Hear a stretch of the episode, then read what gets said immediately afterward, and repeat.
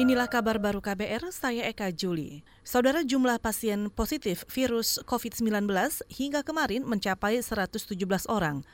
Juru bicara pemerintah untuk penanganan pasien COVID-19 Ahmad Yuryanto menyebut ada lonjakan 21 pasien dibanding hari sebelumnya. Kita mendapatkan 21 kasus baru, di mana 19 eh, di Jakarta dan dua di Jawa Tengah di Jakarta ini sebenarnya adalah e, pengembangan dari tracing kasus yang sebelumnya. Saya tidak akan memperinci lagi satu-satu, silakan dibuka di website kita, ada di sana. Itu tadi juru bicara pemerintah untuk penanganan pasien COVID-19 Ahmad Yuryanto. Sebelumnya, pemerintah mengumumkan untuk melakukan penelusuran pada sejumlah daerah, di antaranya Jakarta, Jawa Barat, Jawa Tengah, Manado, dan Bali. Yuri juga menyebut belum mengetahui pasti titik penyebaran virus COVID-19 di Indonesia. Karena itu, pemerintah membentuk gugus tugas percepatan penanganan corona yang dipimpin Kepala BNPB Doni Monardo. Saudara PSSI dan PT Liga Indonesia Baru sepakat menghentikan seluruh kegiatan sepak bola nasional kompetisi Liga 1 dan Liga 2 dalam dua pekan ke depan. Ketua Umum PSSI Iriawan mengatakan langkah ini diambil untuk meminimalisir penyebaran corona di Indonesia. Uh, dari hasil kita diskusi, sehingga kita putuskan Senin sudah hampir semuanya tidak ada pertandingan baik Liga 1 dan Liga 2. Demikian putusan dari uh, PSSI. Ya kita tentukan minimal dua minggu ya.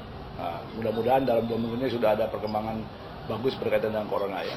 Ketua Umum PSSI Iriawan juga menambahkan rencananya seluruh manajer klub akan bertemu di Jakarta untuk membahas kelanjutan kompetisi hari ini.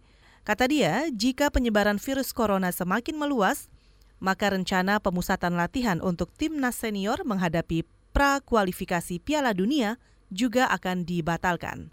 Kita ke Jawa Timur. Dinas Kesehatan Kota Surabaya memproduksi sekitar 450 liter cairan pembersih tangan untuk dibagikan ke publik secara gratis. Dikutip dari Antara, Kepala Dinas Kesehatan Kota Surabaya, Febria Rahmanita, mengatakan langkah ini diambil untuk melindungi warga Surabaya di tengah mahalnya harga cairan pembersih tangan. Kata dia, cairan itu dibuat di Rumah Sakit Umum Daerah Suwandi dan dikerjakan tenaga ahli tim farmasi. Ia mengaku sudah berkoordinasi dengan BPOM. Hasilnya, pembersih tangan itu dapat diproduksi dan dipakai, namun tidak diperjualbelikan. Kita ke mancanegara. Prancis melaporkan angka kematian terbesar dalam sehari akibat virus corona. Menteri Kesehatan Prancis Olivier Ferran mengatakan pada minggu kemarin, 29 orang meninggal akibat COVID-19. Secara total, angka kematian akibat virus ini di Prancis mencapai 120 orang. Mengutip AFP, dalam 24 jam terakhir, sekitar 900 orang dinyatakan positif terinfeksi virus corona. Ferran juga mengatakan keseluruhan kasus COVID-19 di Prancis sejak Januari mencapai lebih dari 5.000 orang. Saudara demikian kabar baru, saya Eka Juli.